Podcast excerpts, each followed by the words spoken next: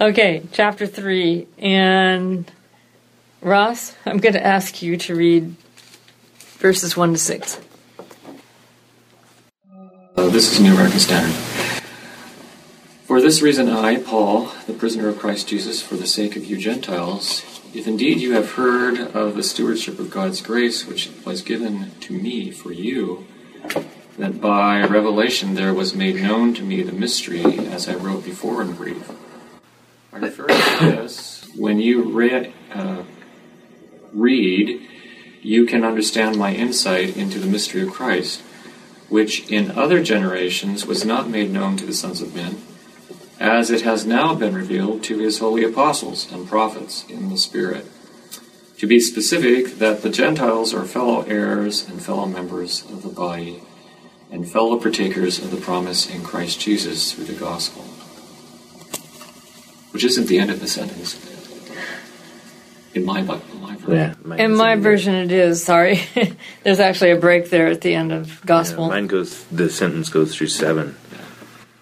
oh, well, do you want to finish the sentence then? Of which I was made a minister according to the gift of God's grace, which was given to me according to the working of His power.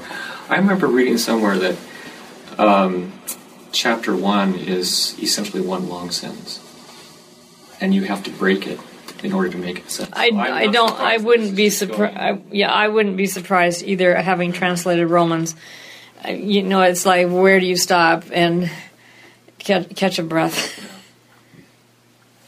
I can't imagine how they read this aloud in church, which, as I think most of you know, if not all of you, um, in Paul's time, the letters went to the churches and they were read aloud in church uh, people didn't have the scriptures of the New Testament, and they didn't even have the Old Testament. They heard them read aloud on Sabbath morning. Which yeah, I don't understand how. I mean, it's it's hard enough when you have the words there and you can go back over it and over it and over it because the the way he writes is so dense and so. Um, it's hard to tease apart what he's actually trying It- to get at in places. It is possible that That- he actually hand wrote this. It is also equally possible that he had amanuensis. Right. And I, I can just actually visualize Paul. This isn't one of his prison letters, is it? Ephesians? Um, Philippians is, I know, but Yeah, this one's a little more vague because it doesn't actually mention in Ephesus in the letter, and so they think it's Yeah. probably just kind of A some rotating letter. circulating letter Mhm. because in all of his letters he addresses people and issues and problems, and this one is just completely different. it's sort of like he's writing a general epistle to all the churches. yeah, This is so like Colossians. They've always felt that there was some kind of copying or something, utilization of one or the other. Yeah. Yeah, well, but just just having it just to hear it and trying to keep all these things up and figuring it out. you it know would be but in an harder. oral in an oral community like the ancient world was mm-hmm. because they weren't literate most of them they would be able to do that better than we do we're weak A and developed oral sense of yeah they have a much learning. Mm-hmm. de- more developed sense but it is a, it is a challenge to read paul and I, I must confess i have this visual of him pacing around and and just doing these long sentences to the amanuensis who's racing to keep up. I don't know. Well, if there was any connection to the synagogue and its scriptural practices, they would have been explaining things as they went along, not just reading it from beginning to end and sitting down at the end. Because they would give the text and then they give an explanation. That's right, which later became They the may- sermon. I don't know. I'm just guessing. They may have done it in sections. Yeah, they might have, and they might have reiterated what went before and before starting it. So, looking at this section, which is one through seven, uh, Ephesians three one to seven. What are your insights into this passage? I, I, you had a different word for chapter, I mean, for verse two. For surely you have already heard of the Stewardship. stewardship. As opposed to dispensation, is what it says in mine. Mine. Mine has commission. Mine's got administration. So no, no two scholars agree on this one. Or at least no two translators agree. These are the Adventist scholars. So. They're right, right? So they were not going to say dispensation under any Wham!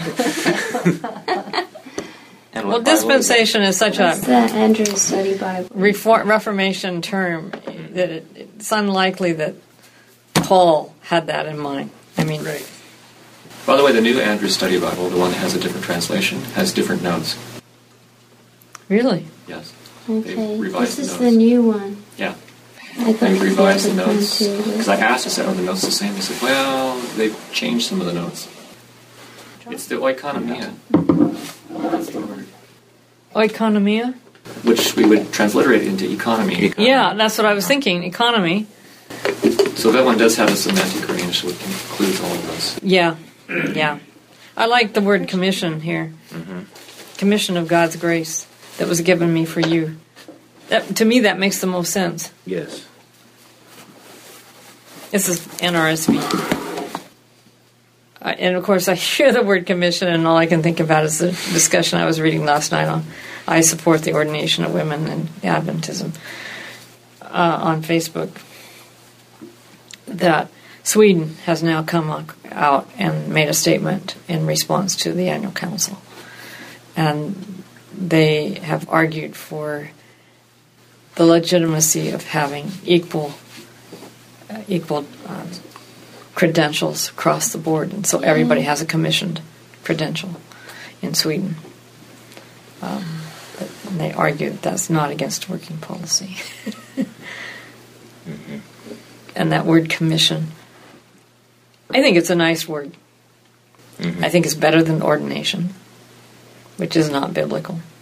Correct. It's not nice wording here. The commission of God's grace. So let's let's tackle the the big elephant in the room here. Uh, can I go back for one second? Yes, sure. To me, when I look at the words dispensation, it's like I'm giving you, just giving you something. You're dispensing a Originally, gift. yeah, you're just dis- like you're dispensing medicine. You're just giving it because the person needed it. But commission means that there's more of a two-way involvement than just giving it to you and walking away. Yeah. You're being called to something. Correct. Yeah, that's a good point. So let's let's look at the the problem word in this passage. How the mystery was made known to me by revelation, as I wrote above in a few words. I have to chuckle over the few words, and I won't read the rest of it. Well, uh, maybe I should. A reading of which will enable you to perceive my understanding of the mystery of Christ. In former generations, this mystery was not made known to humankind as it has now been revealed. And I'll stop there. What is this mystery? Of course, what comes to my mind is the mystery cults of Paul's day. I think that he's using that language of the mystery religions that were just so prominent. Um, because the issue of this division between Jews and Gentiles in terms of their lifestyles and practices and understandings was so different that when they came together to be uh, Christ followers, uh, it was causing just so many problems, and that's one of the issues he keeps addressing in all of his letters. And so, this idea of mystery is something that uh, they could, you know, hang a coat on their peg on. Like they understood that idea because it was so prevalent that there's some kind of secret that we need that needs to be exposed. Uh, and that secret is that Jesus Christ always intended for the Gentiles to be brought in and to come to Him. So correct me if I'm wrong, but is are the uh, mystery religions open to everybody for revelation? No. No. They were kept secret by a few elite Yes. who were part of that mystery religion. So it seems to me that Paul's using this and and saying, no, our mystery, the mystery of Jesus, is revealed. It's to be open. I want you to understand how I see this. I want you to have my understanding of this. Um, there's no there's no closed doors and secret rooms, secret committees, secret anything. It's all revealed. But it does seem that he's saying that it was revealed to certain people who have then Right. on. It always is. Um, apostles and the prophets, which is interesting. this, um, my study of this, of course, is not New Testament, and it's not Roman. It goes back to ancient Babylonia, who had the king and the royal court and all the advisors of the royal court held the secrets of the king. And so anybody with power had secrets. And you did not allow those secrets to be revealed. And so all the the and keep in mind the the special people of the king, the courtiers, um, who were advisors. One was an exorcist, one was a Baru priest who read omens, one one was a healer. Uh, they had all these different people that were kind of religiously tied uh, to be uh, circling around the king. And I have a book on this at home.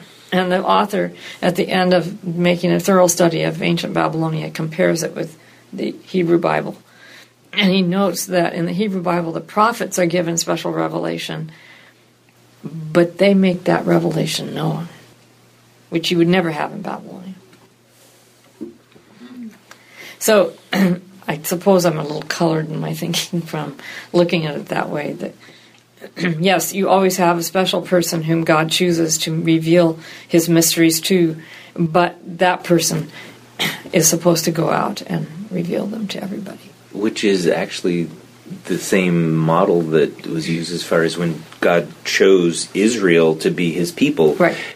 That it wasn't that he was choosing them to the exclusion of everyone else. He was choosing them as a means of reaching everyone else. And but they kind of misunderstood And- and so it, I- I- and I- I which really- we have a tendency to do the same thing. But um, Yeah. And I think that's what lies behind Paul's use of the word mystery. That he is seeing this as, yes, I'm the conduit of this revelation of this mystery, but I'm going to spread it to everybody, Jew and Gentile. And, and there are no ex- exclusivities uh, with this mystery. When people want to legitimate their message, they always appeal to the past and say, well, other people have taught this too, right? Mm-hmm. And Paul is often having to defend his ministry and his letters uh, from being under attack because he's preaching something different from what they've heard previously.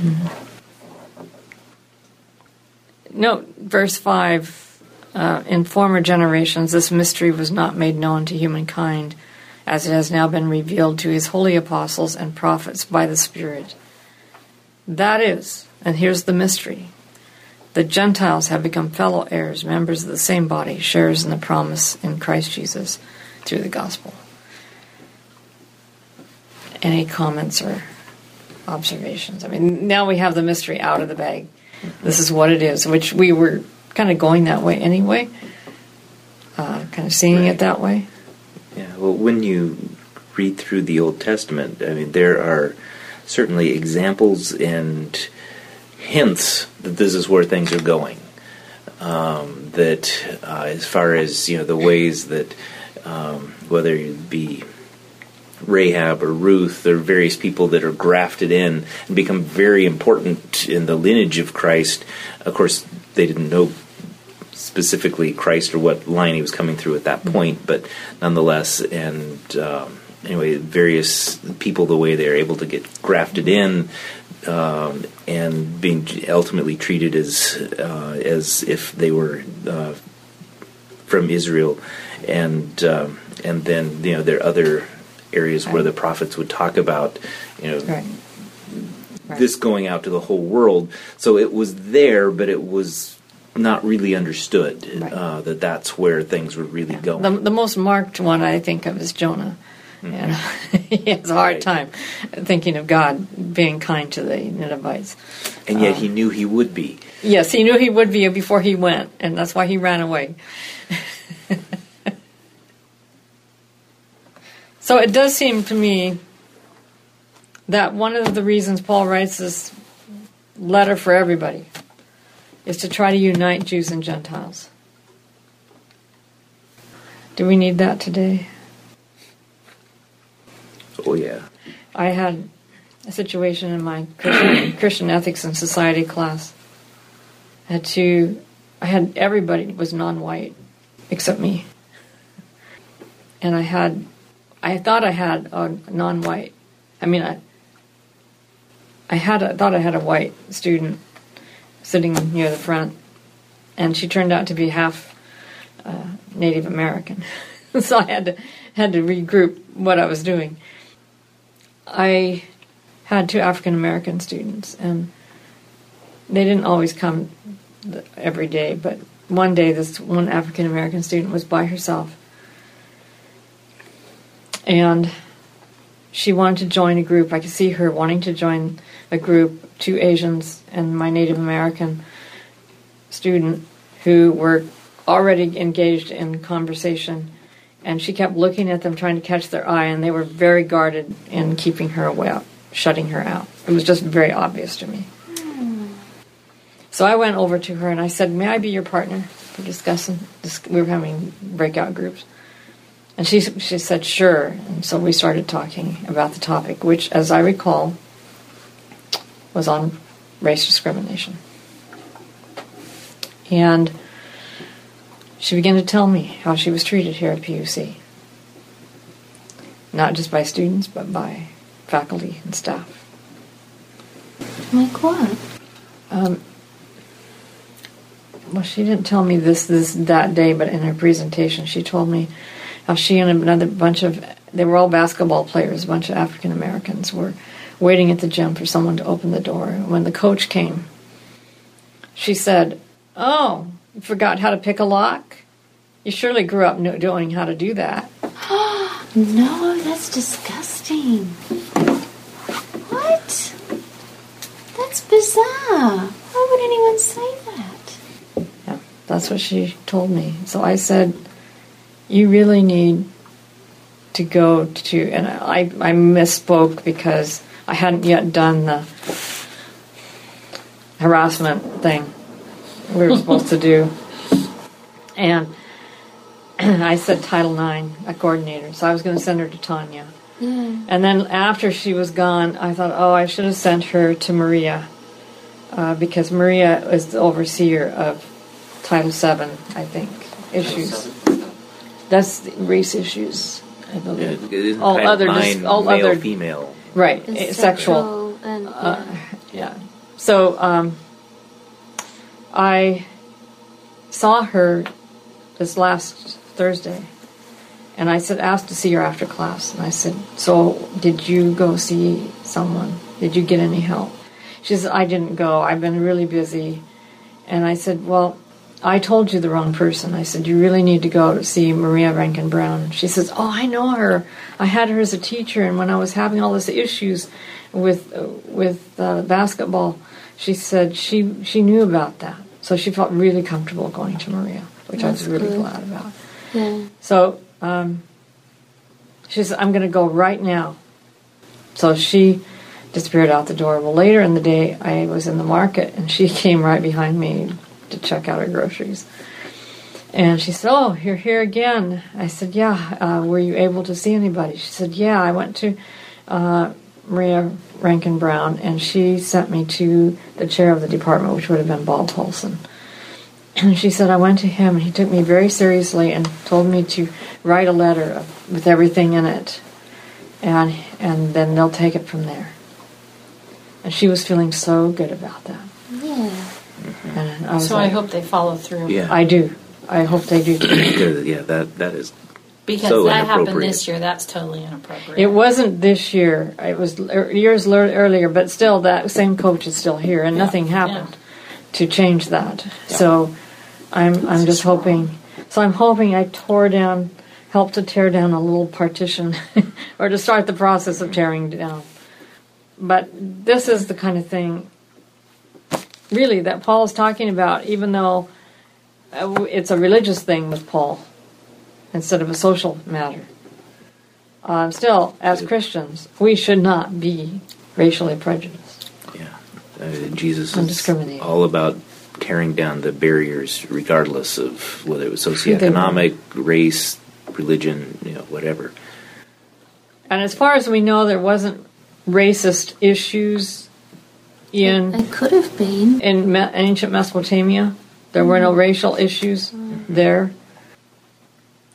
So outside of Judaism, there wasn't as much of a problem with race. But inside of Judaism, I would guess there could be. Mm-hmm. I think of Philip and the Ethiopian. Okay, so let's look at verse 8. So, although I am the very least of all the saints, this grace was given to me to bring to the Gentiles. Oh, we didn't read this. Nope. Would somebody like to read verses 8 to 13? Would you read, Katrina? Can I start at seven? Yes, that's where mine starts too. I get a double dose of I have my glasses on, so I'll, I'll do my best. I became a servant of this gospel by the gift of God's grace given me through the working of his power. Although I am less than the least of all the Lord's people, this grace was given me to preach the, to the Gentiles the boundless riches of Christ, and to make plain to everyone the administration of this mystery, which for ages past was kept hidden in God who created all things. His intent was that now through the church the manifold wisdom of God should be made known to the rulers and authorities in the heavenly realms, according to his eternal purpose that he accomplished in Christ Jesus our Lord. In him and through faith in him we may approach God with freedom and confidence. I ask you, therefore, not to be discouraged because of my sufferings for you, which are your glory. I love my translation of verse 13. I pray, therefore, that you may not lose heart over my sufferings. I will not lose heart. Praise. So here he spells out his own journey as a minister for God. This, uh, although I'm the very least of all the saints, this grace was given to me to bring to the Gentiles the boundless riches of Christ and to see the plan of the mystery. It's interesting, uh, my version isn't consistent on this word oiko, what was it? Economy. Oh, economia. They cha- translate it, apparently, given your translation, which has administration again, it's the same word. Mine has plan now. See what is the plan of the mystery. Mine says fellowship. Yeah, mine does too. Mine says administration.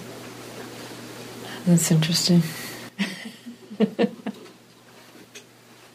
this is why we need a variety of translations. But there's a, there is a footnote that says that the other text reads stewardship.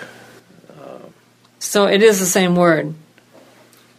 Yeah, it is mm-hmm. oikonomia. Yeah. It would have to be the same word because of way, how that's being translated. But NRSV is not known to always translate things consistently. Mm-hmm. But that's true actually of a number of versions. They Any thoughts or ideas here? Well, it's kind of just it seems to be a further development of what you were talking about before. Because in verse 9 he says that his purpose is to make everyone to be able to see what this mystery is. That you know that this is not something that's just for an elite few, uh, but that this is you know, this truth has been here since the very beginning of the world. Uh, but now finally we're in a position where everybody can understand what it is. And I think we have a hard time really grasping the richness of this because to us it's it's like of course the gospel is for everyone. Jesus gave the great commission to go to all the world. So it, to us it's no mystery. you know, so why why Paul does Paul use the word mystery? But but to Jews this was something way. this new. was way much more of a mystery. Uh, and, and if you go up to Acts, for example, Peter's vision of the animals in the sheet, um, and going to Cornelius, um, and then telling his story later, it's like he was just like, "Oh, this really happened," and and he was so amazed, you know. And the believers are amazed that God is going to include some Gentiles. I think it's interesting that here um, he's very specific. Uh, looking at verse 10, the manifold wisdom of God uh, is being made known or it's being announced to the rulers and authorities in the heavenly realm. So this is a reference, and here it's, it says as well, it's uh, uh, talking about the evil powers, evil spiritual powers. Uh, this is being announced to. That back off. It's a. It's, I now am going to include the Gentiles. yeah, it's a very spiritual or spiritualized message that he's presenting here about mystery and announcement and you know all of this. It, and that this was part of God's eternal purpose to do so. Right. There was never a time when God wanted exclusivism. And it's interesting that you know the you know the Bible is so is pretty narrow in its scope of the history that it tells from the you know for the first you know few thousand years there. It's, it's really just following the development of of Israel.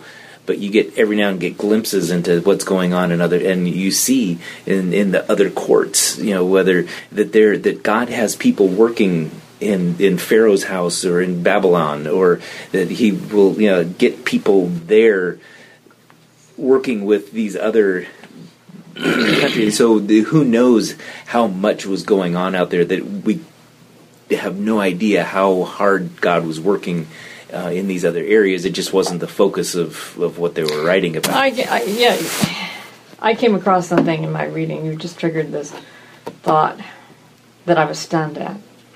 I've been reading a history of Babylon. And I came to the chapter on the Neo Babylonian period with Nabopolassar, Nebuchadnezzar II, and all the Nabop- uh, Nabonidus and, and Belshazzar and all that. And I just uh, I just opened my eyes and went whoa because I read an inscription by Nab- Nabopolassar that was so stunning I couldn't believe a Babylonian would write it and that was that he believed that God had called him and he humbly and he used the word humility uh, to do his will and I, I'm I'm having to loosely paraphrase it because I don't really remember the exact wording, but he used the word not by might or by power. Now that's found in the Bible in Zechariah.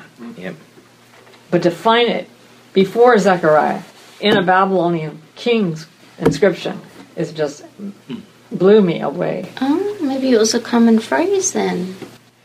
I haven't seen it anywhere else in any inscription. In oh. fact, most Babylonian kings were, God gave me the authority to decree da da da da. I mean, they they I would will never. use my might and power. They would, yeah, exactly. They would never go that direction. Uh, this really stunned me, and, and I, I don't think Nebuchadnezzar kept on with that. But God was working on Nabopolassar's heart. That's what I see. And I've never I've never tried reading all about Babylonia and all that, looking for little fingerprints of God here and there. But, But I th- suspect they're there. yeah, a few years ago, I was reading a, a book on actually it was uh, ancient China, and um, if you go back to what the general uh, religious beliefs were prior to the rise of Confucianism and so on, um, it actually is, and also they can trace back through the, the ancient Chinese symbols, which are different than the new ones. That that and the the symbols are composites of, of smaller symbols, and it actually you the, the, the stories of creation and the flood and, the fall. and the fall and all these things Yeah. are Uh, there and and of uh, and which tracks very very closely with with what we get in Genesis and, and as we read I through can't the think Bible. of her name, but her last name is Nelson. She was a missionary, I believe, in China. She went through their characters and actually mapped that out. I have those two books. Do you? I have I- I- one I- of them, I think. The the Japanese use those characters Uh-huh. So I tried it out on one of my students, a class of my students. These weren't Christians. Right. And I said, what's this symbol mean? And they, they told me. And I said, what's this symbol mean? And they told me. And I said, now put them together. And what do you get? And I said, that comes right out of the Bible. And they're just like, Yes, they would. Um, I remember telling my Chinese students in Hong Kong that um, the Hebrews were were uh, Orientals, and they went, "No." they did not want to believe the Bible was Asian, uh, but um, yeah, it, it is it is evidence. I think that God that originally they came out of that same persuasion. I remember going to the Wong Tai Sin temple, the big, the big temple. They had con- a Confucian temple and they had other temples, but there was this big temple, and over the archway, there were sculptured scenes of sheep and goats, like sacrificial animals. Mm. And I was, I took a picture of it because I was like, that's biblical. okay, let's. Uh, unless you have something else, we can move from verse 14 to. I don't we just finish the chapter. Who's willing to read? I'll read. Okay. For this cause I bow my knees unto the Father of our Lord Jesus Christ, of whom the whole family in heaven and earth is named, that he would grant you, according to the riches of his glory, to be strengthened with might by his Spirit in the inner man, that Christ may dwell in your hearts by faith, that ye, being rooted and grounded in love, may be able to comprehend with all the saints what is the breadth, length, and depth, and height, and to know the love of Christ, which passeth, knowledge, that ye may be filled with all the fullness of God. Now unto him that is able to do exceedingly abundantly above all that we ask or think, according to the power that worketh in us. Unto him be glory in the church by Christ Jesus throughout all ages, world without end. Amen. This is a beautiful prayer. For me, it's long been my favorite passage in Ephesians. But it, in the light of the context that we just went through, is it possible that Paul is suggesting or implying that we cannot know the love of God until we break down those partitions that divide us? Or is he saying that as we come to know the love of God, if we really fulfill this prayer, we will break down those partitions? Maybe it's that way. Well, if you read 17, that Christ may dwell in your hearts by faith, and that you being rooted and grounded in love, well, that's, you know, if Christ isn't in your heart, you're not going to be grounded in love. You know, so your actions won't be grounded by Right. love. Right. And one thing I remember when I was in in high school, actually, it's the first time I realized um, uh, it, when I was talking in verse 18, where it says you know, the width, length, depth, and height. That's actually four dimensions. Um, and I, I was had really started had been heavily reading into quantum physics and, and various things at that point. It was a real interest of mine, and was starting to understand the idea of multiple dimensions beyond the three that we actually experience firsthand. and I just kind of wonder whether now it may be that he's just simply just saying that he's he's just trying to say it just goes beyond what we normally think of, and that that was the end of it. On the other hand, you know, he, he's a little coy about this idea of this person who was caught up to heaven, and you know whether he actually went went to heaven or was exposed to things that that possibly in that experience that he got some sense of the of the fact that there was you know, dimensions beyond what we can sense around us, and that he is alluding to that uh, in this um, in this. But anyway, that was something that I remember. Just the first time I saw that, it just it really hit me. I was Yeah, it almost seems like he's looking at a, a dynamic cube here or something. Mhm, exactly. So it, uh, this is rich in, in terms of metaphors and in language, just rhetoric. Um, to know the love of God that surpasses knowledge. Right, and, and, and perhaps in the way that there are dimensions that we that are there that we cannot actually see, feel, touch, or really directly understand. That God's love is that same way that it goes beyond anything that we can really touch, feel, see, understand. Uh, but just because we don't directly see it or understand it doesn't mean it's not there. Right. And the goal is that we might be filled with all the fullness of God. He keeps using the term power over and over again. I don't know what the root word is, Ross, or what it means, the power. To have the power to comprehend. Which word is it? Power. I mean, which verse? Oh, it's in it's in a lot of them. So, uh, verse 16, Dunam- dunamis. Duna, yeah. Which we get dynamite from. Right. And that's the same as in 18. I have the power to comprehend. And then it's in 20.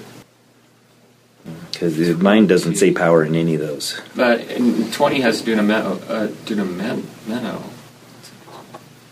which is a noun. No, actually, it's Okay, 20, but what about the one. 18? 18. Is power even there? Um, the word uh, iskuo, which is strong, this is exiskuseta. It's the So the uh, it would be more the ability to have the ability, Yeah, that's what mine says. It's just that you may be able to. Come. right? Yeah. Maybe able. Um, hmm. If we applied this to our problems in the church, I'm not just talking locally here. If we got our eyes off of our problems and started fulfilling this prayer, what do you think would happen? Would be standing on the sea of glass.